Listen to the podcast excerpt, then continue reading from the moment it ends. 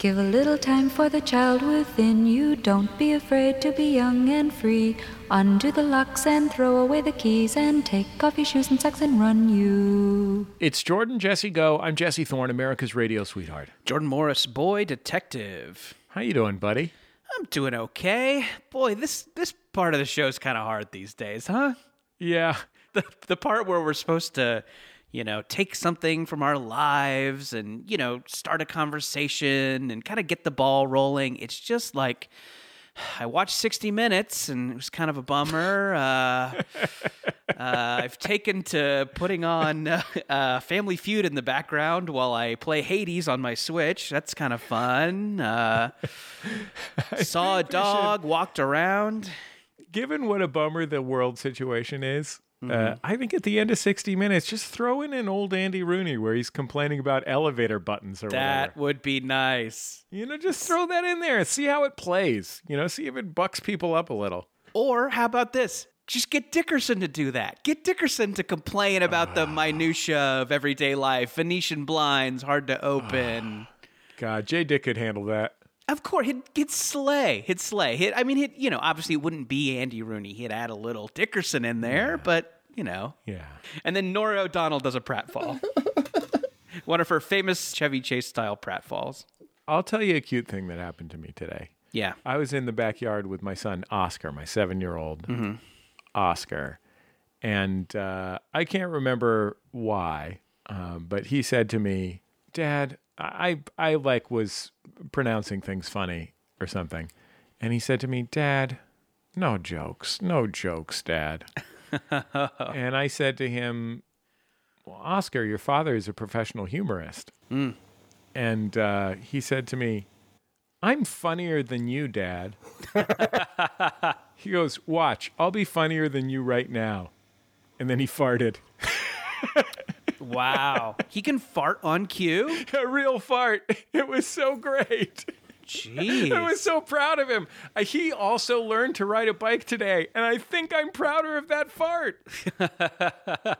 when you know once you take the training wheels off the fart that's when um so he can he can save up a fart to blast blast when necessary huh that's amazing congratulations on raising a child with such control you know Look, I don't want to call out my own child because goodness knows I love this little boy. Uh, that's why I let him live in my house and, you know, why I cook him dinner and everything. But I think the kid is just always ready to fart. I don't think he's saving up farts. I think this is just a kid with he's a in a perpetual state of farting. Yeah, what a perpetual state of about to fart. You know, and I know like when you're a kid, you know, you like, you know, you kind of get locked to some into some foods, and you know, you only want to eat certain things, you know, bean and cheese burrito, chicken nuggets, and it's just, Right. it's just, it's just so interesting that you've raised a kid whose thing is uh, broccoli and black coffee. Yeah. I think, you know, now that you mention it, I say always on the verge of farting. Mm-hmm. It may just be a continuous fart. It might be like a circular breathing thing, like. A life, a lifelong, a lifelong fart. Yeah, just one long. Well, let's get off this subject and get onto the subject of our wonderful guest. Uh, he's a stand-up comedian, a film and television writer, uh, a great old friend of ours. Just back from the wilds of Northern California, the one and only Guy Branum. Hi, Guy. Hello, good to be here. Very excited. Um, my mother has a 10 month old German Shepherd who is doing a similar constant farting, um, sort of circular breathing thing. Uh, and I was dazzled by his work. What's amazing about a dog fart? I mean, this look. I, we're basically we basically admitted that this is like uh, America's funniest home videos. That our show is America's funniest home videos. If you took away the one good part, which is watching someone actually do the thing, but uh, it's basically we're running a, what amounts to an America's funniest home videos recap show at this point. But um, I have to say that the amazing thing about a dog's fart is that I don't know with my dogs. My dog Coco is a big farter. Can I can I just workshop a name real quick for the America's Funniest Home Videos recap podcast? Yeah, of course. America's Pottiest Home Castios. Does that work for everybody? I don't know if we want to. That's great. Guy, you're in. You're in for this show now. It's going to be a weekly thing. We're going to do some Patreon stuff for the bonus. Uh, yeah. And it will be more popular than this show in two months. Uh, I mean, let's face it. I think like there are like four television networks that are currently being sustained by continuously running what is essentially America's funniest home videos. and you know what? Nothing wrong with that. I Are you- support it. Are you talking about like the Chive, that station that just plays in bars? No, I'm talking about like MTV. Like the one hit show on MTV is like a skateboard guy. Yeah. Oh, like with Um, sure, right? Yes, uh, ridiculousness. I sometimes consider restructuring my Hollywood career into just uh, designing um, things that could be moving at people and hit them for Japanese game shows that are then adapted for American game shows that then make money. Boy, that's brilliant. Yeah, guy, if you can get in on the Japanese version and then get in on the American adaptation of the Japanese version, shit, man, that's a Yeah. that's a that's a that's a circular money whirlpool that you want to be in the middle of. Mm-hmm. Yeah, you're going to have to figure out some cross cultural things that can hit people, though. I mean, you can't just hit people with, you know, tempura or whatever. That's culturally specific. it's very true. Mm-hmm. Just hit just hit people i- i- hit hit people with the one thing that everyone around the world can agree on: Vin Diesel. the reference for Vin Diesel is the same in Japan as it is here, so just find some way to attach him to like a pendulum or um, yeah, I don't know, spin him around. I think yeah, just get Vin Diesel to knock somebody off a balance beam, and uh, you got a hit on your hands. Have I ever explained to you guys my connoisseurship for films about um, men who should not be raising children who have to raise children? Tell us more. Wait, oh, hold on, guy. Let's talk about this in a second. I just want to say the amazing thing about what happens when a dog farts. Oh, sure. is that you really only learn it when the, from smell. So Yeah. it's a pure fart experience. There's no noises or faces that they're making or whatever. You just live the fart. You live in the fart. So uh, let's get back to Mr. Mom here, Yes, guy. I was I was gonna say suburban commando. the way that like painters when they are proving themselves all have to do still lifes and stuff i think that every strong man who tries to be a movie star must be forced. And essentially it has been true. And i would say that the people who most succeeded at their kindergarten cops at their the pacifiers have been Right. the most value to us. And anytime a john cena tries to make it through without making a movie where he is a man who is not supposed to raise children that has to raise children i feel like we maybe need sag rules or something in the academy awards or just something to make sure that this happens. I mean, it is kind of funny when you look at the poster and like the the kid is so little and the guy is so big. yeah. So we, in the Academy, maybe we get this through in the Golden Globes first. So you, Uh-huh. you have best best performance drama, best performance comedy, best performance uh, strong surrogate dad. yeah. Best And- contrast size. Sure. uh, yeah, I, you know it's so funny. They do just keep making that movie. Like I, I was looking at a list of like, so I guess they're kind of starting to cobble together a, um, you know, a way to measure like streaming audiences. Like it's been hard in the past because the networks won't release their numbers, but I think they're figuring out some sort of way.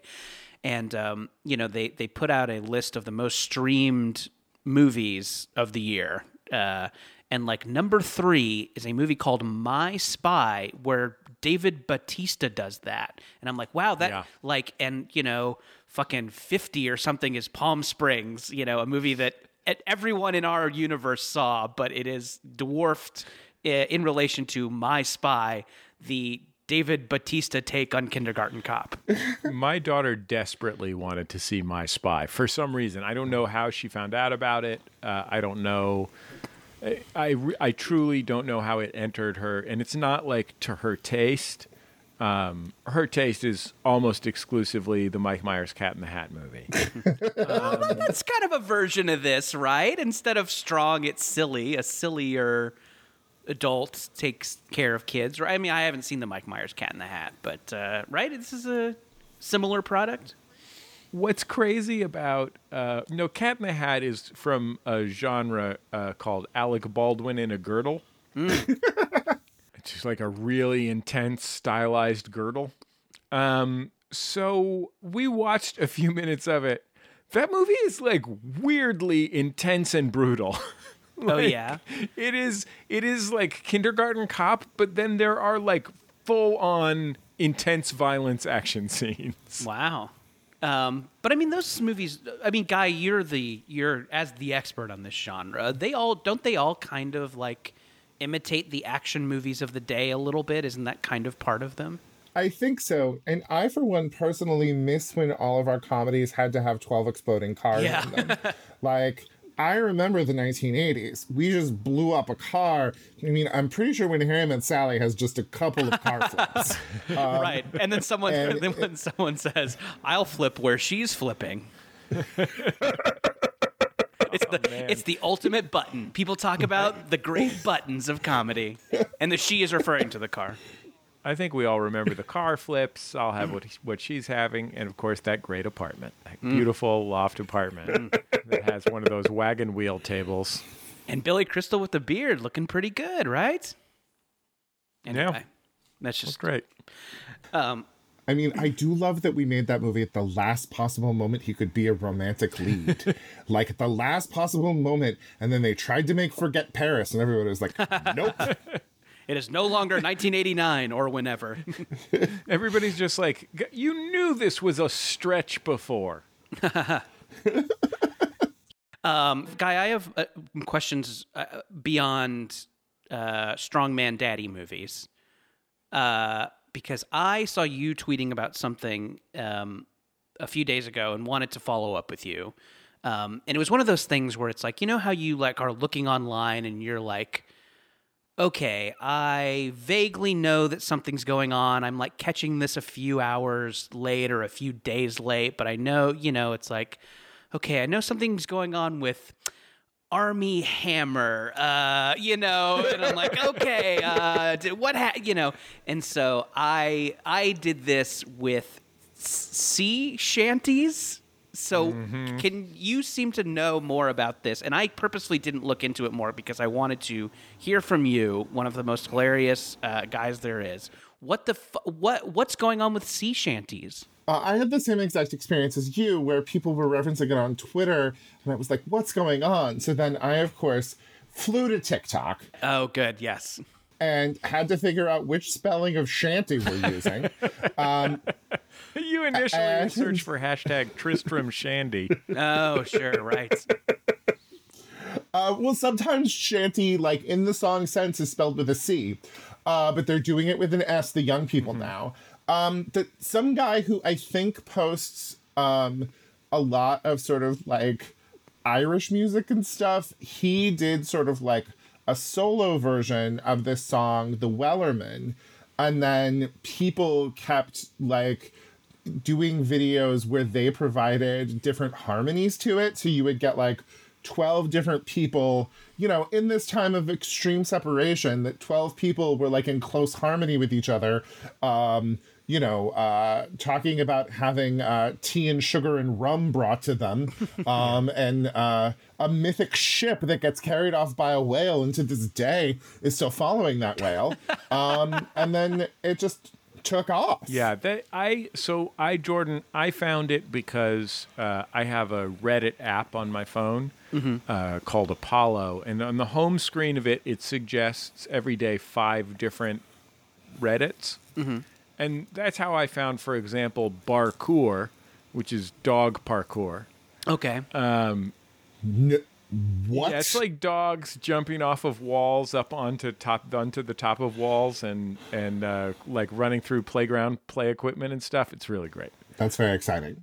Are they do? Are they trained to do it, or is this just like dog zoomies? Both. Okay. Both. Uh, sometimes it's like full. Sometimes it's regular like dog agility stuff, but out in the world, and then sometimes it's just dogs doing a crazy thing Okay. because dogs have tiny brains and and powerful bodies. There is a whole there is a speaking of subreddits and this there is a whole subreddit devoted to the concept of the zoomies and it fucking rules. It is just and it is not just dogs, but there are pig zoomies, there are squirrel zoomies. Uh, you know the, the zoomie being the like thing where the animal just goes crazy for some reason and starts running around and then immediately stops and goes to sleep. Like uh, the amount of the different animals that can get the zoomies is mind-boggling. I felt like I've been so close-minded, thinking it was just dogs and like occasionally cats after they shit. But it's like it anything can have the zoomies, guys. Anyway, that's all. So uh, it's suggested to me a Reddit called Sea Shanties. Mm-hmm. So of course I wanted to uh, click on the Sea Shanties Reddit. Now Sea Shanties Reddit has existed since 2011, uh, but it has almost 80,000 members. And you would think it would be discussion about sea shanties. Uh, but now I, I looked at it, it's all shanty memes. like, what's an Just- example of a shanty meme? Like, the, Oh, just it's like uh like for example, uh you know the uh the picture of uh Steve Buscemi and he's in a high school hallway and he's got the two skateboards oh yeah, from sure, 30 sort of Rock. 30 Rock, sure. Uh in this one it's like that but over his shoulder he has a paddle and he's wearing one of those captain hats and it says how do you do fellow seafarers? It's pretty good. Uh, and that's uh, under the headline "Me laughing along to sea shanty memes after only listening to the two songs mentioned in this sub," which, by the way, are the Wellerman and uh, and uh, uh, "What do you do with the drunken sailor?" oh yeah. There's one that's like all these swords. I don't know what this is originally from, but it's like it's like knights and kings, and they've all got their swords pointing into the center of a circle, and uh, it, it's like each each person with a sword is labeled, and it says like TikTok Zoomers, sea shanty vets, nautical geeks, my roommate, uh, elderly gentleman in the pub, people at the Ren Fair, uh, Bartholomew the Immortal, 19th century sailor, uh, Na- Navy members, uh, literally everyone, and they're all pointing in the center. And in the center, it says Wellerman slaps. but guy, this is the thing. So this song, the Wellerman, which this Scottish, he's a Scottish guy, I think. This guy who's singing it, but uh, uh-huh. you know, it's it is it is a beautiful song. Soon may the Wellerman come and bring me sugar and tea and rum. And it's a gorgeous song. To me, it's a great song, and it's got that nice it's got that nice kind of uh, creepy Celtic quality to it uh, that's that I like. Um, and it's great to hear the people sing harmony, but agree or disagree, guy, the real magic of this is the basso profundos. Like, it's great to hear a tenor chime in with a harmony, but like people that can actually sing bass in a functionally melodic way, it is extraordinary. Okay, Jesse, here's what I'm going to say to you. I'm going to say for the first 20 years after the communist revolution in Russia, the country was torn apart by the question of are workers of hand the only workers or are workers of mind also workers? And I think that sea shanties are having a moment because they are about collective action. They are uh, for timing people working together, and their beauty is in people working together. And I am going to say yes the the bass is extremely showy but i'm going to say everyone who contributes is contributing. And there have been a couple of videos i saw um, where women and people with higher voices uh, did stuff that was really cool but i also don't understand music and have terrible taste in it. I I'll say this: when I uh, when I saw this video, I looked up the ukulele chords because I have a ukulele here, and I was like, oh, I, I could learn those. There's a the chords. Oh yeah, maybe this is you've been you've been looking to break into TikTok, haven't you, Jesse? This is like a big goal for you this year. Yeah, I mean, I'm I've been working prime. I'm, my main goal for this year is just uh, is the twitching my uh, Mario speedruns. Sure, yeah. But But you um, I can would get say- over on ukulele TikTok, or as they call it, UkeTok. yeah, and then second, I would say my second goal would be broadcasting my sedition on Parler. Okay. But number three, I would say, is probably getting getting into TikTok. Yeah. and uh yeah so i i i went on my like uh phone on my music streaming service and looked for versions of wellerman and i have to say that the thing all of the commercially available versions that i could find on my phone the thing that binds them all together is that the people are not very good at singing and also that just in hearing the song, just hearing the song, you can see in your mind's eye the bad vests that the people performing Ah, the song yes. are wearing. Yes, it does seem like uh, it does seem like uh, the interest of a vest enthusiast. Um, but the guy who sings the lead in this in this series of TikToks, that the guy everyone is harmonizing with, that guy can really blow. He really sounds great. Uh, but honestly, I'm all about the uh, the the red beard daddy in the in the gray cable knit sweater. That's my guy.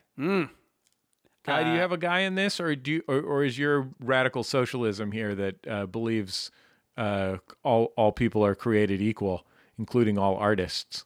I love the phenomenon generally, and then just imagining the Drunken Sailor song um, really as a mode of educating new sailors about workplace policies. Yeah, Right.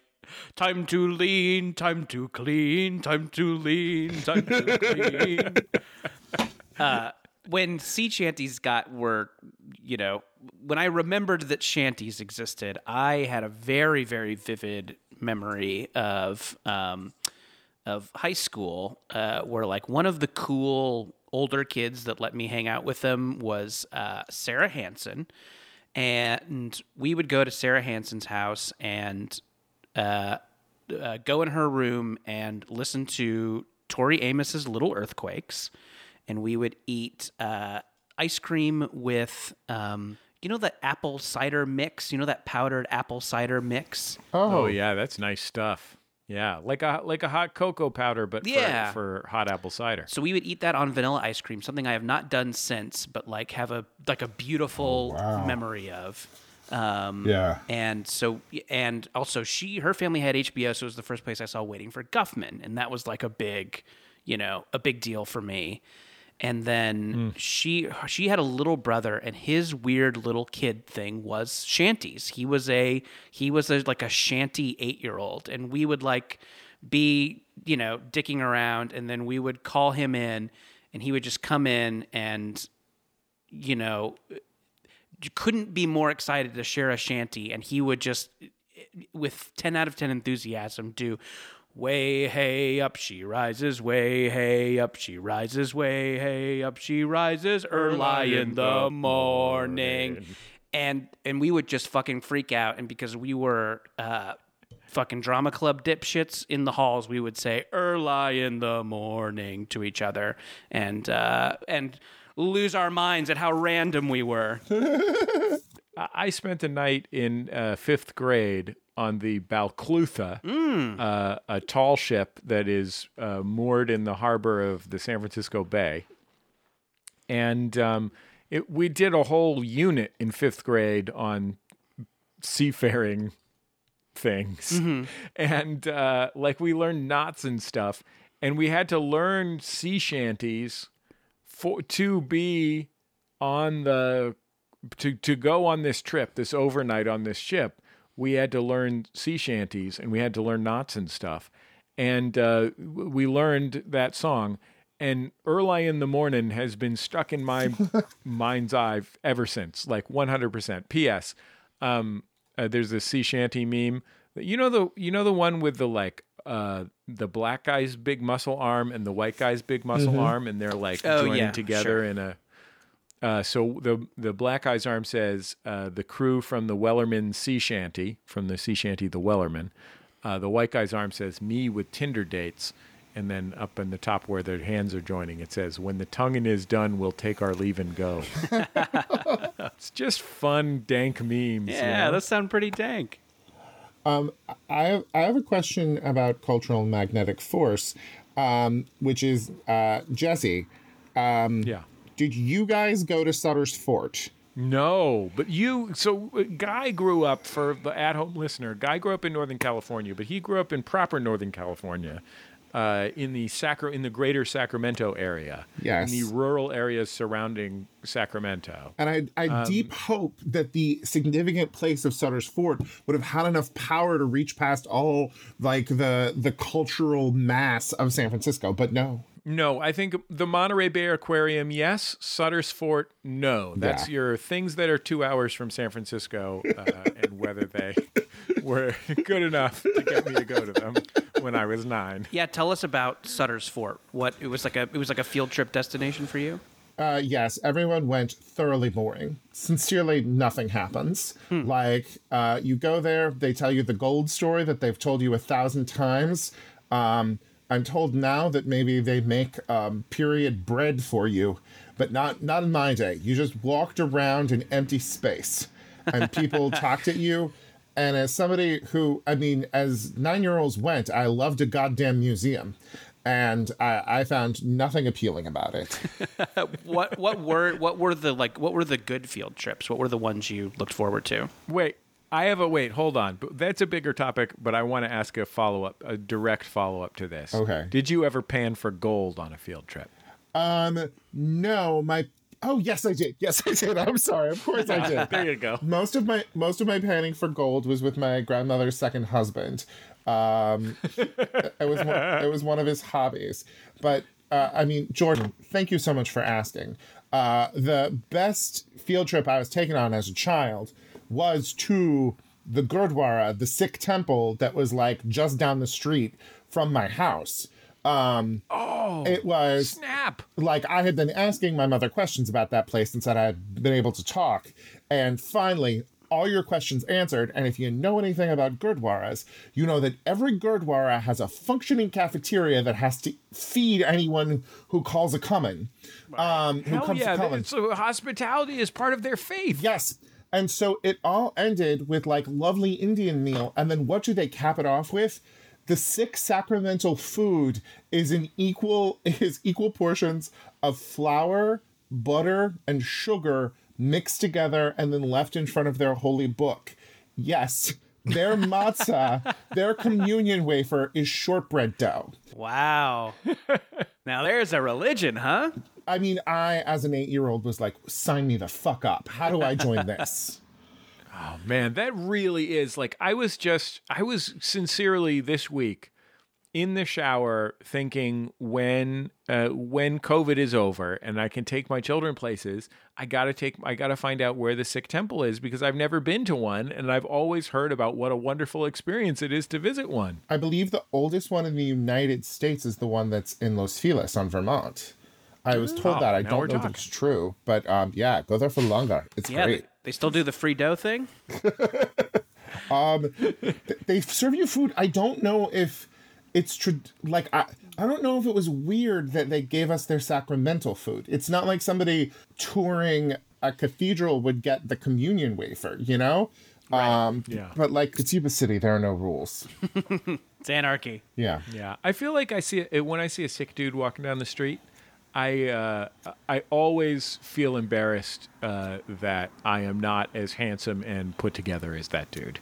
Like I, I feel like uh, the whole situation uh, just makes it just looks sharp. Like it looks like your act is together, and it might be the confidence that comes from uh, carrying a secret symbolic religious dagger inside your pants um, but I feel like it, I also just feel like uh, it is a group of very like uh, handsome and elegant people. I, I never thought about it before, but like it really is very suited to your tastes. Like, I mean, it's a religion that like mandates like four accessories. Um, not that you come over accessorized, but like if you had a reason that you had to be wearing bracelets all the time and like a, a beautifully wrapped like head covering, yes. I know. Me and Andre 3000 are like looking into signing up. Guy, another Twitter thing I wanted to ask you about. I saw you uh, make a slow gin fizz and hold it up on Twitter. And the, me seeing your tweet about it made me realize that it was not S L O W gin fizz, but it was S L O E, and it is like a weird fig or something. I I had I, like I knew this drink, but I didn't know that it was like some sort of some sort of like old time fig or something. It's a super tiny prune. Oh, okay. Um, super tiny prune. Huh. They're so tiny, like you can't do anything productive with them except shove them in alcohol and let the alcohol do its job. So but I have, have been. you have sloes on hand. I do not have sloes on hand. I just bought sloe gin. Oh, okay. and it was very exciting. But Jesse, I don't even know if I've ever told this to you. It's my most Northern California dream, which is the only reason that I would have told it to you. Uh huh. Every year, uh, like most years, I make nocino, which is um, a walnut liqueur from the green walnuts from my mom's tree, and like my my secret like third act dream is that I go back to Yuba City uh, and start making like a small batch um, nocino, and then like it takes off in San Francisco, and then you know that's my Coppola winery. Um, Oh my God, yes. but the slow Zoetrope, here we come. the the sloe gins made me think, well, sl- one wouldn't grow sloes in California because better things grow here. Sloes are only for like shitty Europe that doesn't get enough sunlight. But I could make damson gin, and then suddenly, like my my niche liqueur empire exploded in my mind. Now, Yeah, in in Europe, they're making uh, they're making uh, liqueurs out of rocket, which is what they call arugula. Are you serious? I don't know. It just seems like something Probably, do. That- that's very plausible. stuff to eat. I gotta tell you, I uh, I've been watching the new All Creatures Great and Small, Uh huh. Um, and it's pretty good. I I like it. Uh, I I mean, it's hard to compete with the original Great All Creatures Great and Small in my heart, which is you know one of my favorite television shows ever, um, and I would argue uh, the greatest trouser show of all time. um, and I'm going to be honest, the new the new All Creatures Great and Small cannot compete uh, in the trouser department, but it does. It one thing it has going for it is they made the housekeeper Mrs. Hall super foxy. so it's kind of like it's just like a Riverdale situation. yeah, exactly. yeah, I mean Hel- Helen, uh, uh, uh, James Herriot's wife. I I think she's super foxy in the original one, uh, but she's pretty extraordinarily super foxy in the new. one. And all the cows, Uh, but- these cows fuck. Dude. These cows There is a fuck. There is a bull in uh, in series one of the new All Creatures Great and Small that is some kind of uh, that is some kind of bull that is probably n- native to uh, that part of England, the Yorkshire Dales, um, and uh, I, it came on screen. It has kind of like short, wavy hair, like it was in DeBarge or something, and and uh, and I saw this on this. I saw this cow on the screen, and I I turned to my wife and I said, "Have you ever seen a more beautiful bovine?" It was gorgeous. This beast was gorgeous, but that's not what I'm here to talk Yeah, about. Yeah, it's like like the new fuckable jughead. yeah. But a cow. in in all creatures great and small both the books and the shows uh, there's a lot of James Herriot, country veterinarian, will will go to help an animal on a farm, and the conflict, such as it is, will be that the farmer and his wife uh, want to feed him so much that he eats until he's sick. Um, like that is like one of the big main conflicts in the show is like some is so and so wants him to eat too many sausages. But what's crazy is on the on the original show from 1978 to 1980 and 1988 to 1990, Um, it, it like it's standard definition, and the interiors are all always shot on video, and it's just you can't really see anything that's happening. Like it really looks like anybody who's seen "Are You Being Served" is aware of the sort of vague, you know, Sure. Gravy colored. When you're watching Monty Python and it cuts from a, um, a, a, a in front of a studio audience sketch to a taped piece, and that taped piece is indecipherable. Yeah. Only I think it's sort of it's like a little bit the other way around on this because the uh, uh, the outdoor stuff looks like a, a pretty good looking movie from the seventies, um, like a like the dawn of American independent cinema. Uh, you know, like it looks like shampoo or something. Um, it's like a little gritty, but but still pretty pretty good looking. And the interior just looks like uh, just looks like they made it on some they some cameras they they found in a storage room at a community television station. Um, but uh, so you can't really see anything on the new show. It's gorgeous. Everything's HD as you would imagine. It's beautifully shot. But there's all these scenes that are about too much food being served. And what it really drives home is that like in like the sumptuous feasts of 1930s England, like all they the only food they have basically is roast beef with gravy and like turnips. it's just these these gelatinous brown piles and they're like grabbing like four Yorkshire puddings, you know, and like Yorkshire puddings is not anything. It is amazing how not anything these amazing oh, foods to them are. Great. to Great us. Britain loves their brown. They love brown. They they have a sauce that is if, the, if your food isn't brown enough, there is a sauce that you can put on it to add more brown to your brown meal. Okay, They're never afraid to ask what brown can do for them. Hmm. the the week of Thanksgiving, I did a Zoom show in England, and they all wanted to talk shit about Thanksgiving food, and I was like, "Fuck you!" Like Thanksgiving is our brownest national meal. You don't get to talk shit about that when it is, if anything, an homage to your culture, just with more squash. yeah, I feel like England, where where Jamie Oliver invented like uh invented like a, a pretty good pub burger like 11 years ago. Yeah. and that was like the first that was that was the first uh non-french gourmet food in england. Uh like i don't think they get to make fun of uh, uh they get to make fun of uh, whatever uh uh, yams, sweet potatoes with uh, with little marshmallows in it or whatever. But like, well, here's the thing: I love brown food, and even in that context, is what I have to say about these piles of food. Ooh. Speaking of food things on PBS, I was watching a little uh, Rick Steves the other day. Little Rick Steves goes to uh, Italy. I mean, Rick Steves is the is the answer to quarantine. Like, just Yeah, let me take really a half an hour of a gentle trip. yeah, That and is I- a dream.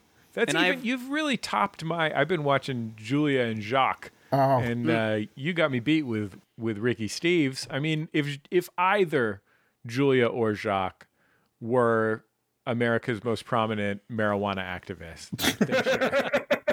so I was watching this. So and I in my like you know oh I'm I'm stuck in here and I can't do anything.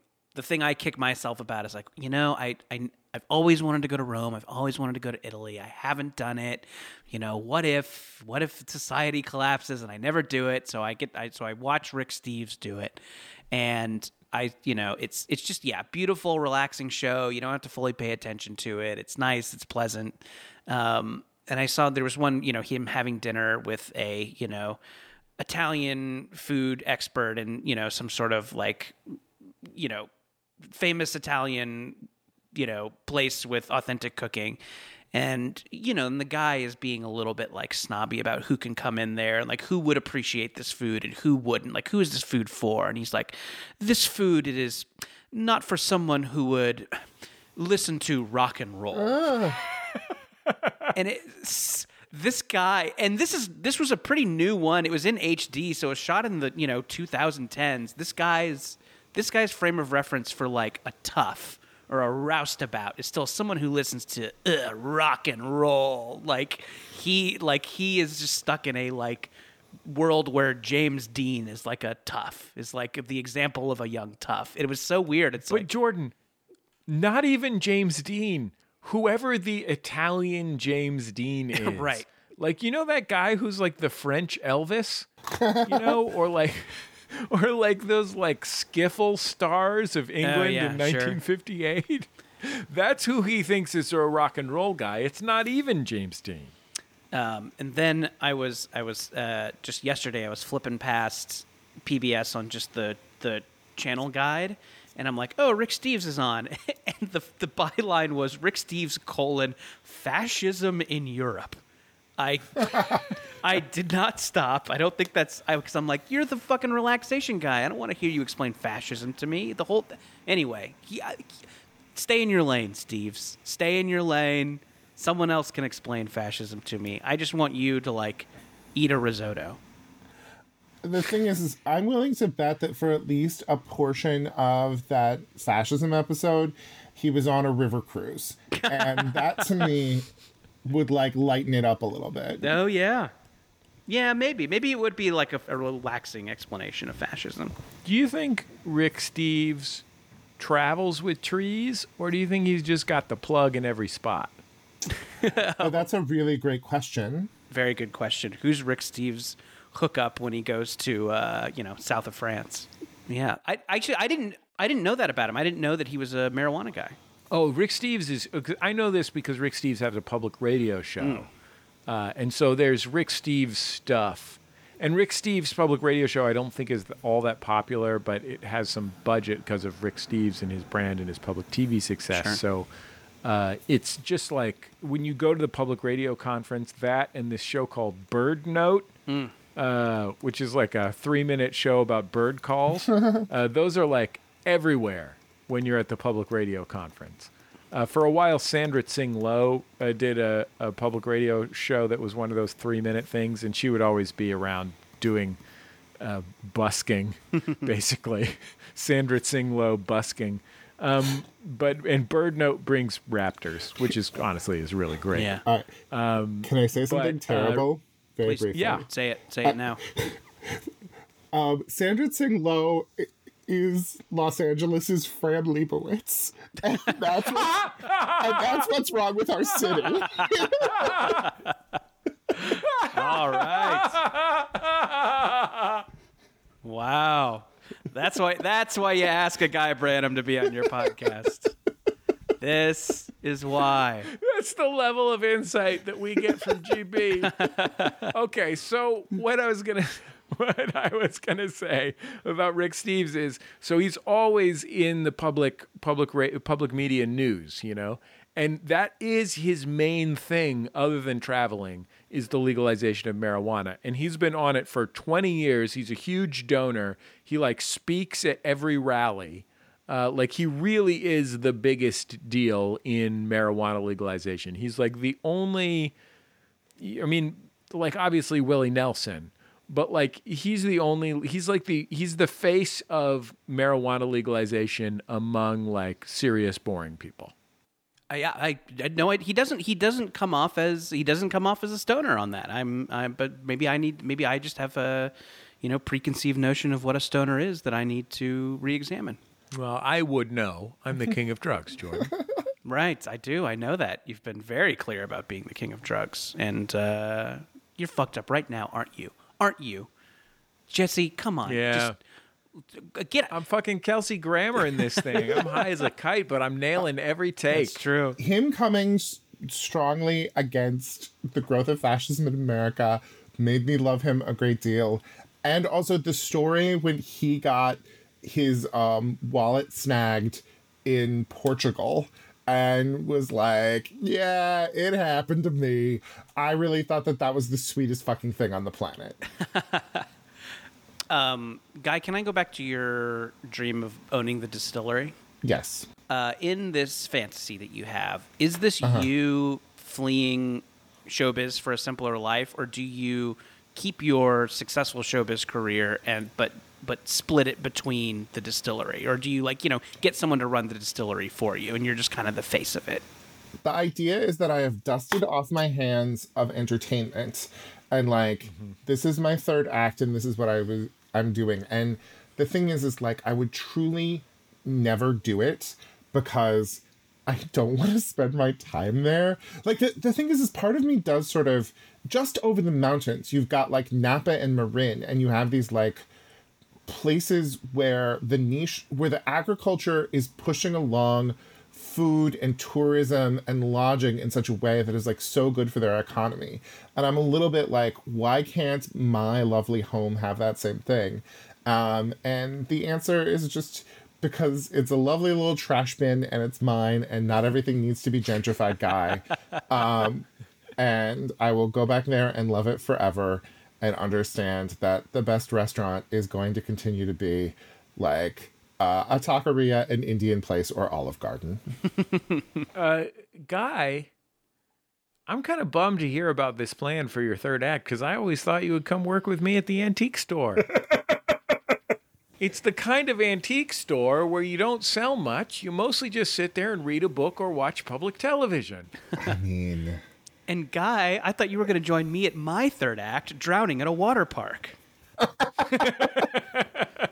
Come on, man. You got to Okay, okay, choose. okay. Got to choose. We'll take. We're gonna take a quick break. The tonguing is done. We have to take our leave and go. We'll be back in just a second on Jordan Jesse Go.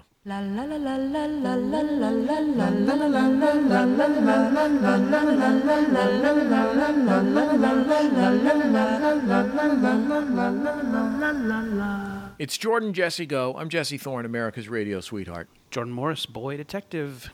Guy Branum, horizontal blind owner. Congratulations on those blinds, by the way, man. I know that's that's been. I mean, I, am learning now about the distillery dream, but I mean your dream to own horizontal blinds. It's I mean it's just what you've been working to. Congratulations. I mean, they are thick and they are wood and they do insulation work during the summers.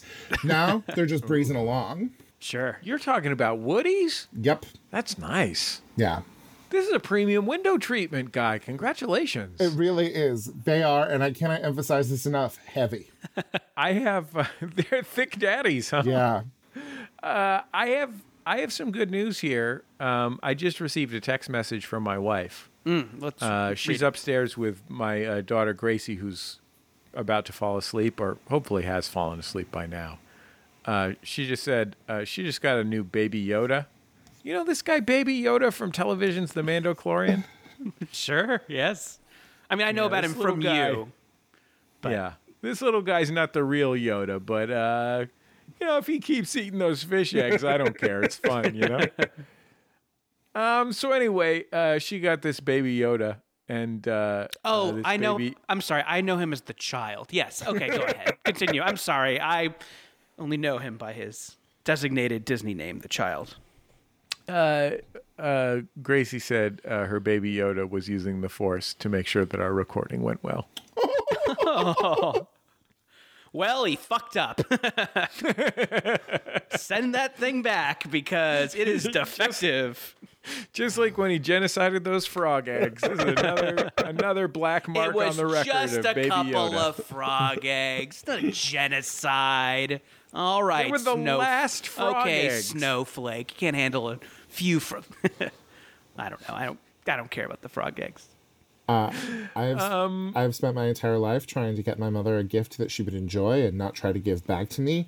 Um, I had never succeeded, and then I got her uh, a top of the line baby Yoda, and uh, what a Wow. happy woman! What a happy woman! Is your mom a Star Wars fan, or is she just l- a part of Baby Yoda mania? she raises my niece and so my niece is like constantly exposing her to like genre stuff or anime and then there's just the weird stuff that my mom walks away from and it's like i adore that. She watched she watched a fucking anime on hbo max last night. Who is this woman Wow. So she's w- w- watching like Berserk, The Gut- Guts collection? Rage. It was it was something uh, deeply emotional, and uh, a woman was in love with a water spirit, which I believe is most. Oh, an- this is weathering. This is weathering with you. I've seen that. It's great. That's a nice. That's a nice anime to watch with mom. What, Jordan? What would you say are your top three animes to watch with mom? Okay. Um, weathering with you, definitely one. I mean, I watched Grave of the Fireflies with my mom when I was in like uh, tenth grade or something. Sure. I did go to see um, Princess Mononoke. I went to see that with Nathaniel Chapman and his mom in high school. Oh, Nathaniel Chapman's mom was an Emmy award-winning animation director. Oh gosh, sorry. I I totally confused. I totally confused our college friend with my high school friend, a similar man, Eric Fromadig. Eric Fromadig's mom. I'm sorry, I confused him with our college buddy Nathaniel Chapman. Oh man, These are men with similar energies. I knew Nathaniel's mom. She was great. Yeah. well, I I hung out a few times with Nathaniel's mom, not to brag, but she worked on Pinky and the Brain. Oh, pretty good. Um, so yeah, so I'm gonna say I'm gonna say my top three animes to see with your mom. Um, I'm gonna say Weathering with You. I'm gonna say Princess Mononoke, and then I'm gonna say mm, probably Death Note. Let's go Death Note. anyway, these are my three animes to see with mom. Jordan, I am Yes. I'm uh, saddened to notify you uh, that it was not weathering with you. It was Ride Your Wave, a different 2019 anime about a woman who falls in love with a water spirit. So this, you know, this is like how over here we'll have like two asteroid movies come out in a year. oh, guys, let's get on with the program here because we have something very exciting that's about to happen.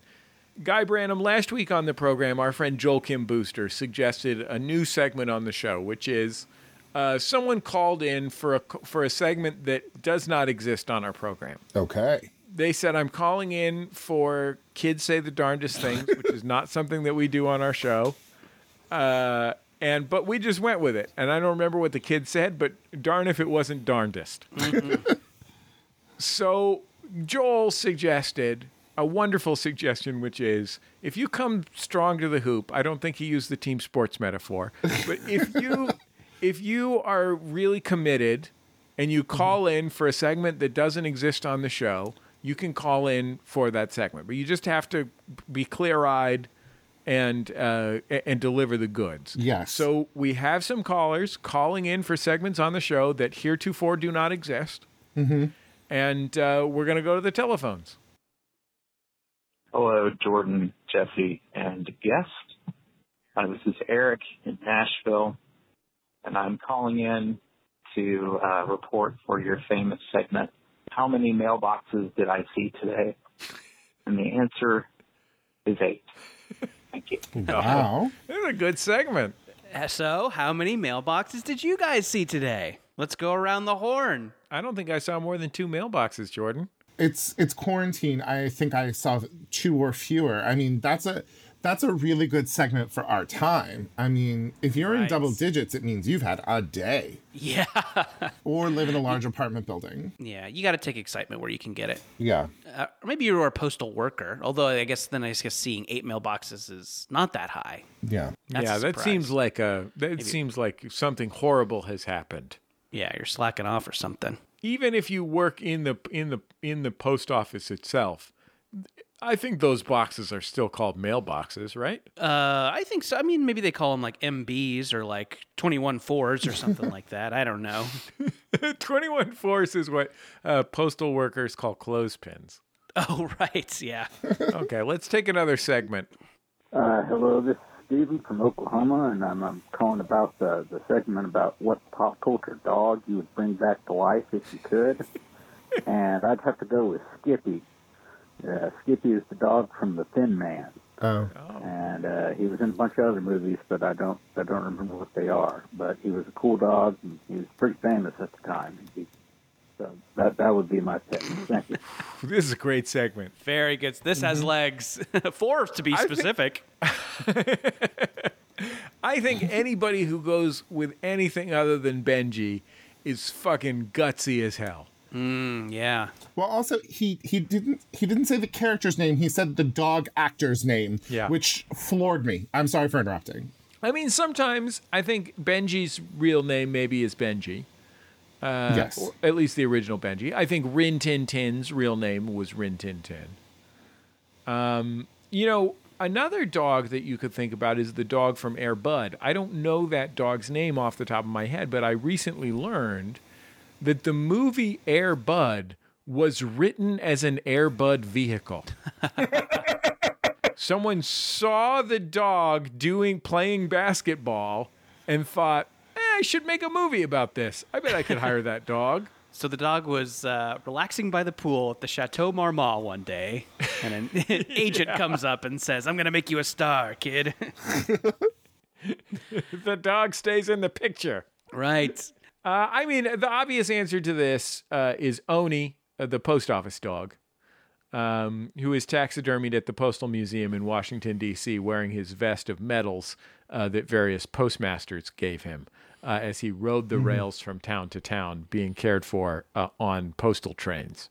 Let me ask you this: If Yeah. we choose Rover Dangerfield, the cartoon dog with the voice of Rodney Dangerfield, does Rodney Dangerfield also come back to life? Worth exploring, I think. Worth exploring. Mm, Or maybe it's just Todd Glass talking like Rodney Dangerfield. Oh yeah, good bit. yeah, it's a great bit. It's as good, Good as bit. it gets. Yeah, so I'm gonna say Rover Dangerfield, uh, with the caveat that it also brings Rodney Dangerfield back to life. It's like a pet cemetery situation. Guy, you got to pick? Um, the just the thing is, is like I'm not gonna pick because I want the cat who went to space from the Disney movie The Cat Who Went to Space to come back to life, and I'm not gonna waste a pet resurrection like wish on this if there might come other pet resurrection options in the future. Wait, what's the what's the cat who went to space? I have not heard of this.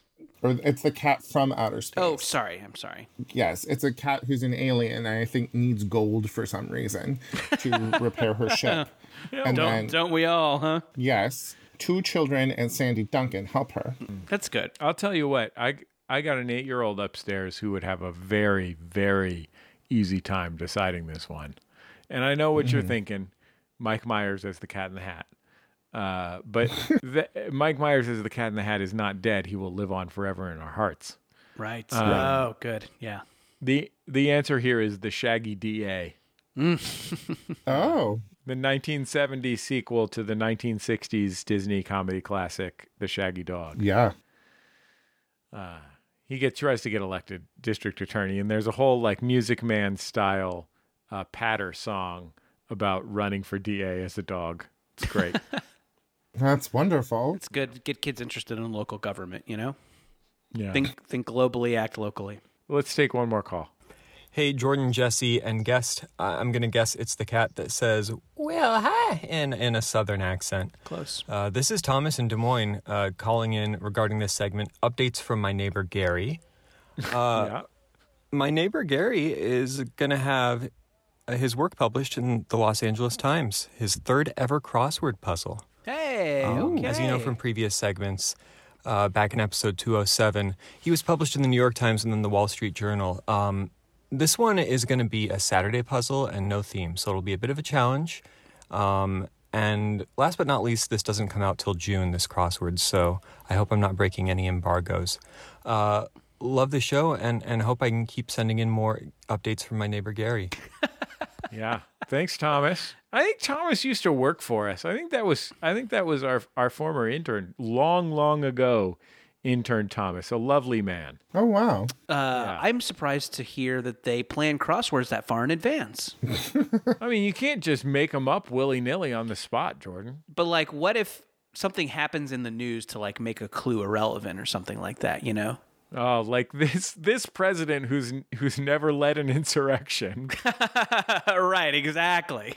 I mean, I think that that's like you have to do it that far ahead of time just for the exhaustive fact checking process that they go through that we no longer do to any other journalism, but only crossword puzzles now. Like it's the only institution we have left. well, crossword puzzles and the New Yorker. Right. and of course the New Yorker cartoon caption contest. Rigorously fact checked. yeah.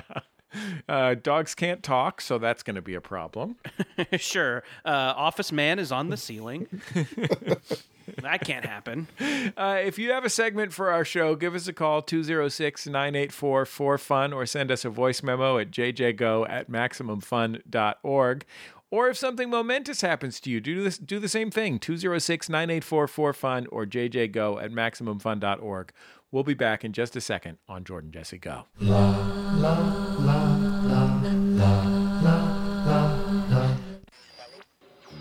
Welcome back to Fireside Chat on KMAX. With me in studio to take your calls is the dopest duo on the West Coast, Oliver Wang and Morgan Rhodes. Go ahead, caller. Hey, uh, I'm looking for a music podcast that's insightful and thoughtful, but like also helps me discover artists and albums that I've never heard of. Yeah, man. Sounds like you need to listen to Heat Rocks. Every week, myself and I'm Morgan Rhodes and my co host here, Oliver Wang, talk to influential guests about a canonical album that has changed their lives. Guests like Moby, Open Mike Eagle, talk about albums by Prince, Joni Mitchell, and so much more. Yo, what's that show called again? Heat Rocks deep dives into hot records. Every Thursday on Maximum Fun.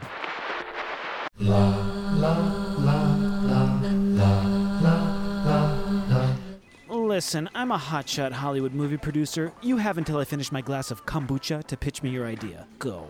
All right, it's called Who Shot Ya, a movie podcast that isn't just a bunch of straight white dudes. I'm Ify Nwadiwe the new host of the show and a certified BBN. BBN? Buff Black Nerd. I'm Alonso Duralde, an elderly gay and legit film critic who wrote a book on Christmas movies. I'm Drea Clark, a loud white lady from Minnesota. Each week, we talk about a new movie in theaters and all the important issues going on in the film industry. It's like Guess Who's Coming to Dinner meets cruising. And if it helps seal the deal, I can flex my muscles while we record each episode. I'm sorry, this is a podcast? I'm a movie producer. How did you get in here? Ify, quick, start flexing. Bicep, lats, chest.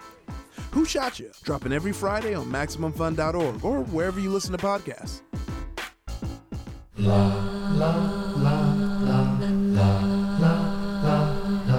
It's Jordan Jesse Go. I'm Jesse Thorn, America's radio sweetheart. Jordan Morris, boy detective. Uh, Guy Branum, uh, low intermediate French student.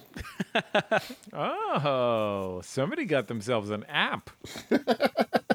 and now they can order themselves an app. Can you can you give us some common French phrases that you know Uh, um, that might be helpful? Je voudrais des escargots. That is, uh, I would like the escargot. That is ordering an app. I was ordering it as an app. Hey, pretty good. Escargot is those uh, those fucking snails that the frogs eat. Oh boy. also, did I say des escargot? You have to pronounce the final consonant on a word before a word that begins with a vowel. And Jean Guillaume, my instructor, loves to yell at me about it. All right. yeah, I'll let Guy, it go. I, I apologize, but you will be getting people correcting your French pronunciation on Twitter. RIP your mentions. Sorry. I'll teach you to come on this show. And it's not like we haven't all had that problem. I have that same thing. I get yelled at by my French instructor, Robert Guillaume from Benson. R.I- R.I.P. my Menchies. R.I.P. Robert Guillaume. Two titans, Robert Guillaume and your Menchies. Jesse, I've been taking down the first season of a lot of 80s sitcoms this quarantine. it's it's been real satisfying. Uh, hey, I know we've got we've we've gone through a lot of popular segments on the show today. Um, my neighbor Gary, how many mailboxes have I seen? Zombie movie dogs. But I have a, I, I before we go, I wanted to do another segment that I think is is is become a, a real fan favorite um, over the past couple months. Uh, no, I'm not talking about hang it up, keep it up. No, I'm not talking about a visit from infectious disease expert Anthony Fauci. I'm talking about reading off the names of independent bookstores where people have told me they have ordered the Bubble graphic novel. Guys, are you ready for this high octane fan favorite segment? We should explain that there is an upcoming graphic novel adaptation of the smash hit podcast uh, created by Jordan Morris, and it is written by Jordan Morris with Jordan Jesse Go, regular, beloved regular Sarah Morgan, and featuring art from famous comic book people Yeah, we got art by the great Tony Cliff and colors by Natalie Riess. Yeah, he of the Delilah Dirk books, she of the Dungeon Critters books. Uh, those are two other great comics that you should uh, really check out. Um, but yeah, it's uh, it's available for pre-order now. And Jordan will shout it out if you tell him about it on Twitter. What do we got, Jordan? Yeah, hit me on Twitter, hit me on the Insta, slide into those DMs. If you see me on the street, you can tell me about it too. Big, a lot of a lot of great pre-ordering going on from a lot of great uh, shops. Uh, more than one person has pre-ordered from the Avid Reader in Davis, California. Avid Reader in Davis, California. Oh, shout out to the, the uh, they call that Branum country. yeah, have you been to the Avid Reader guy? I have not. Well, next time you're in Davis, California, head on over and get yourself a copy of Bubble. Have you ever been to the UC Davis Agricultural Products store? Of course. okay, there you go. they got their own cheese and sausages. Uh, we got bookmarks in Winston-Salem, North Carolina. Uh, ampersand books in uh, Rochester, uh, New York. There. Uh, Bridgeside Books in Waterbury, Vermont, uh, Comicazi in Somerville, Massachusetts, An Unlikely Story in Plainville, Massachusetts. In general, Massachusetts overrepresented in this segment. Uh, a lot of good pre-ordering going on in Massachusetts. Some call it the best state. Um, a lot of overeducated people with cold winters. Yeah, I gotta stay inside with a nice graphic novel. Um, the Tiny Bookstore in Pittsburgh, PA. Terrace Books in uh, good old Brooklyn. Russo's Books in Bakersfield, California. Um, That's nice. Uh, do a little tubing. Yeah. Get yourself some books at Russo's. Uh, Sure. River Bend Bookshop in Glastonbury, Connecticut. Uh, Loyalty Bookstores in Silver Spring. What's MD? Maryland? Maryland. Maryland. Silver Spring, Maryland. Silver That's a- Spring, that's the Maryland. suburbs of Washington, D.C. Yeah. Ah, this is going to be fun to say. Book and Game in Walla Walla, Washington. Uh, oh, that is fun. It was a treat. Book and Game. Auntie's Bookstore in, uh, I'm told, beautiful downtown Spokane, Washington. Uh, Mysterious Galaxy Books in San Diego, California. That's nice. Uh, doing shopping for comics at the home of Comic Con. Mysterious Galaxy Books. Uh, Joseph Fox Bookstore in Philadelphia, PA. Uh, Trident Bookstore, and you guessed it, Boston, Massachusetts. And of course, Labyrinth Books in Princeton, New Jersey. Wow, lot of great shops, uh, a lot of great people pre-ordering Bubble. Really, th- thank you to everybody who's doing it. Like, is very important that a book get pre-ordered a lot. So yeah, thank you to everybody who's doing it. And if you uh, if you have pre-ordered from your local shop, let me know and I'll shout them out. Hello, Jordan. Oh no! It's uh, it's it's looks like it's time for another fan favorite segment. I ordered your book. I Oh. ordered. Hello, hello, guy. It's me, Dr. Fauci. Guy, I don't know how I don't know if you've been listening to the show lately, but infectious disease expert Dr. Anthony Fauci stops by from time to time, and his voice is a little different than uh, maybe it is if you listen to it on TV. It's a it's a It sounds perfectly correct to me. How are you doing, Dr. Fauci?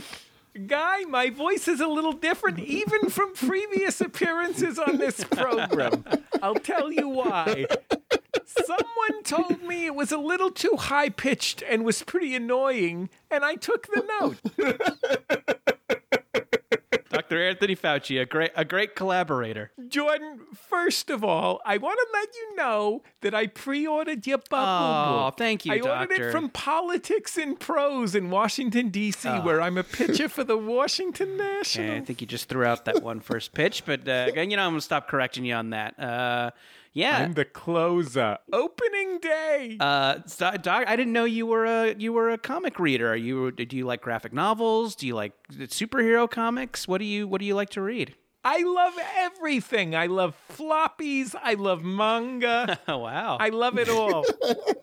Wow, I had no idea. I love everything. My favorite is the new Babysitters Club. oh, I don't know if is that a comic. I don't. Maybe they maybe they do have comics. It's a reimagining of the uh, of the classic series in graphic novel form. That's great. So any um, while you're here, while we have you here, um, any any news on the vaccine? Is there um, you know any word Oh, Guy how Branum, do you know this? But I invented a vaccine. pronounces it a little bit different? You're welcome for inventing this wonderful vaccine. I do have an update, Jordan. Oh. I have an update for you. Uh, I've been working with the American government, uh, including Kamala Harris, Mm-hmm. uh, and we've been working up a list of of who gets it first. Uh, first of all, I decided to give it to people in uh, old folks' homes. Mm-hmm. Now, Jordan, I'm I'm a little older than the average bear. oh no! But you're very spry. You have a you have a ton of energy. You threw out that that pitch. I'm a doctor. I pitch for the Washington Nationals. Uh, so It's going to be all, Uh, older folks. First of all, older folks, and of course, frontline healthcare workers. Second of all, uh, other essential workers and and people with pre-existing conditions that uh, make it riskier for for them uh, to to catch COVID. Uh, uh, whether it's uh, asthma, or uh, heart disease, anything. And then there's a bunch more. And then uh, talk radio hosts. Okay. Uh, okay. And then Q from QAnon. And then podcasters. Oh boy. Podcasters will be getting it last just after I give it to Q from QAnon. Oh man, a lot about your politics that I didn't realize. Oh, and Q from Star Trek. John de Lancie. Sorry, de Lancie. He's as healthy as a horse. he frankly doesn't need it.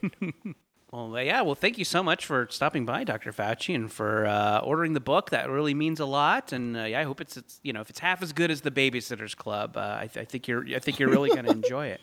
Uh, You're welcome, Jordan, and you're welcome to Dave Martinez, manager of the Washington Nationals, for all my strikeouts. All right. Well, bye, Doctor. Bye, Doctor. Sorry, Jordan. I I don't know why I did this, but I just went to pee in the middle of the show. I just had to excuse myself and go urinate. Oh, But that's I'm okay. back. Hold on. Uh, Did I miss anything? Uh, no, Brian, insert the sound of the Star Trek Enterprise taking off. Um, yeah, you actually did, Jesse. Um, uh, boy, this always Okay. happens. Infectious disease expert Dr. Yeah. Fauci came by. He pre-ordered Bubble. He's really excited about it. Um, oh, that's great. he, um, yeah, he's a big comics, big comics guy. Loves manga. Loves the Babysitters Club, and uh, yeah, apparently he also is a big QAnon guy. So that was a surprise. Well, I mean, he probably he probably doesn't support Q from QAnon. It's just that Q from QAnon probably, and again, I was urinating, so I didn't hear anything. probably is the next to last to get the vaccine, and the last will be podcasters. Oh. Yeah, make, honestly, it kind of makes sense. I get it. okay. Did he mention anything about ordering from the Put This On shop? No, he didn't. Uh, but I mean, if you wanted to, I Oh. think now would be a, a great time to do that. Yeah, I mean, if people want to buy antiques and collectibles from the Put This On shop at putthisonshop.com, they can use the code Sea Shanties for 30% off. putthisonshop.com. That's a Jordan Jesse Go exclusive, Jordan. okay. How you spelling shanties there? Uh, I spelled it different ways, but uh, I, I I thought about that ahead of time. But uh, S H A N T Y, Mm-hmm. Okay. sea shanty. That's your. That's the way we want to spell it. Sea shanty. I just really quickly wanted to point out that uh, Dr. Fauci's appearance here uh, made me realize a fun selling point about the Bubble comic book you should probably mention to oh, people. please. Is that it does not need to be transported or stored at 72 degrees below zero. yes. Like o- on the market these days, you know, there are some products that do need to be held at 72 degrees below zero. So I think really just putting out there to your public, this one doesn't, could get you some buyers. Yeah, and it's only and you get the whole story in one dose. You don't have to come back. you don't have to come back two weeks later for the second dose of the story. It all wraps up. It's a graphic novel, so it all wraps up in there. Guy, I am really excited because uh, I have this HBO Max streaming service. I mostly use it to watch just my my different uh, Sea Spirit love shows. Yes. but on this streaming service is the television show that you hosted, uh, talk show, the game show. Funny you should mention that, Jesse. I consider this appearance to just be the launch of my press push to let people know that Talk Show the Game Show is now available on HBO Max. Previously, um, when we made the show, uh, it was sequestered into a space where no one could see it called truTV. And it did not get uh, the widespread exposure that one would have hoped for it. But now Yeah, it is on it's H- sort of somewhat of an impractical home. Yeah, you should have added a couple of uh, you know lovable Jersey guys to the mix. Uh, but now we are on uh, HBO Max, and people have been finding it and enjoying it. And it's been really lovely to to hear from people who didn't uh, get to watch it the first time around. Um, so please watch Talk Show the Game Show and enjoy it. So they decide to um, raise it from the dead like a movie dog, um, and let me make more of them. I uh, I get to be on the live version of Talk Show the Game Show once uh, with person who's much more talented and famous than me, uh, Thomas Middleditch, if I remember correctly.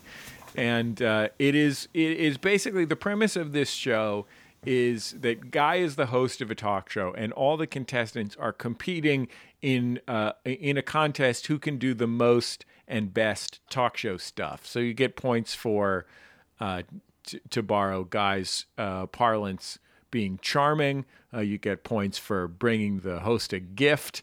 Uh, there are all these different categories that, for which you get points, and then uh, you also get judged by Karen Kilgariff. Um, which, you know, I mean, if you've heard Jordan Jesse go over the years, many times we've been judged by Karen Kilgariff. it's always fun. um, and Oh. the, the television version of this is so fun and funny. And what I love about this, what, what I love about this is not only that it is available now, but in it having become available, I think you discovered that there is a foreign version that no one told you about. Oh yes. um, that is very true. So I was like, it was my morning of like, oh, it, it is finally on HBO Max. They told me this last January. Uh, and so I announced it, and then a couple of people were like, "Hey, you know about the version in Quebec, right?" Wow. and I was like, "No." And so there's a version there uh, called pas un talk show, un talk show, um, and it's it's goofy and wacky in the traditions of Quebecois comedy, like they give people 10 points for wearing a costume, which, if I had known anything about this, I would have not allowed. um, so wait, who's the Can- who's the Canadian you? Who's the who's the host? um, I forget his name. He's a dude who like mugs a lot and makes his eyes big. You know, like all French Canadian comedians. That's Chris Tucker. um, they removed Karen Kilgariff entirely. a lot of choices I wouldn't have made, and like simultaneously, it was that moment of being like, um, sad that I have I'm not making any money from it, and immediately called my attorneys to be like, why haven't I made any money from this? But also, there's nothing nothing more magically is your 40s than there's a French Canadian version of my show that was canceled a couple of years ago. nothing like means you lived a life like that. So, guy on on Talk Show the Game Show, which I can confirm is really really funny. I actually watched it on truTV and really loved it, and, and I'm uh, excited. so much. Excited. Me to, too, ex- me too, guy. Excited to rewatch. Um, who uh, who are some of the guests that come through? I remember the guests were always really really good. I feel truly terrible that all of the things I am supposed to do to plug my own project, you guys have had to force me to do. like, you guys have had to do it for me. Jesse had to explain the premise of the show. and now Jordan is having to prompt me to name drop Tiffany Haddish, Wanda Sykes, John Salley. The- the- there's nothing better than having a sports person who is charismatic on Talk Show the Game Show because I don't know anything about them. Like Tiffany Haddish, I know is going to be funny and amazing, but like I had no idea who John Salley was. And then he came on the show and was like a sheer delight. Yeah, John Salley really did a NBA legend. John Salley did a great job on Talk Show the Game Show. Yeah. uh, I enjoyed uh, Kelis. Kelis smelled like like she smelled so beautiful. She smelled like a very good divorce settlement. That's the only way I can describe it. um, and she was so breezy and so charming and just like effortless. Would you say that she loves you so much right now? Um, look, I only know one of her songs. Yeah, and it's wait. it- oh, it's uh, it- it's milkshake. It is milkshake.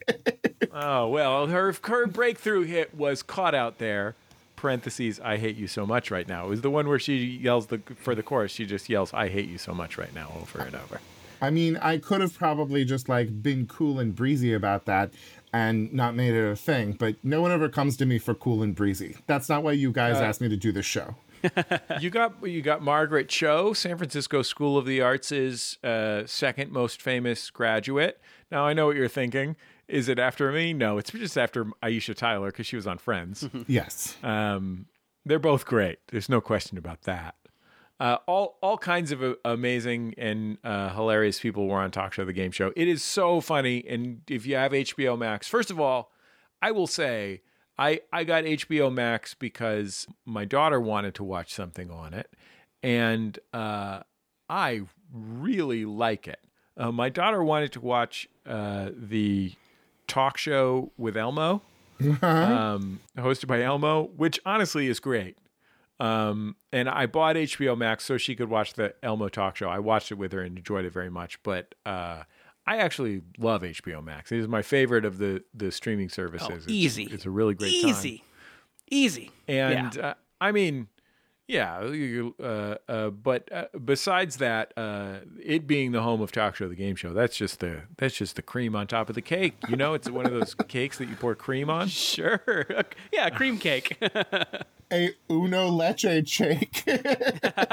just just one leche, please. I'm I'm watching my leches. Well, Guy Branum, it's been a joy to have you on the program as ever. Thank you so much for having me. I miss you guys. This is very lovely. Oh, we miss you too, buddy. Uh, Guy Branum, if you if you get a chance to see him do stand up comedy, do not miss the opportunity. If you got the HBO Max, do not miss the opportunity to watch Talk Show, Talk Show the Game Show. It is so so so funny. And you know what? Um, i- if you don't have time to watch Talk Show the Game Show, it's okay. Uh, uh, just watch Impractical Jokers. These Jersey boys. Yeah, cracking each other up. These guys are friends. You know, that's why it's okay. They're buddies. They're buddies. Um, our producer, Brian Sunny D. Fernandez. Our theme music, Love You by The Free Design, courtesy of The Free Design and our friends at Light in the Attic Records, which is a wonderful record label, by the way. I'm always talking about, at the end of the show, I'll talk about how great Kites Are Fun, the best of the free design is, which is the uh, free design collection that they put out. And it is. It's fucking wonderful. The free design are an amazing band. Light in the Attic Records, they put out a lot of fucking good music. That is a great that is a great record label. So I'm just throwing in that plug there. You can find us on Reddit at MaximumFun.reddit.com. You can find us on Twitter at Jordan underscore Morris and at Jesse Thorn. Guy is at Guy Branum. Um, okay. Uh, uh, hashtag JJGo. Uh, we're also on Instagram at put.this.on and at Jordan David Morris. That's plenty of stuff. We'll talk to you next time on Jordan Jesse Go.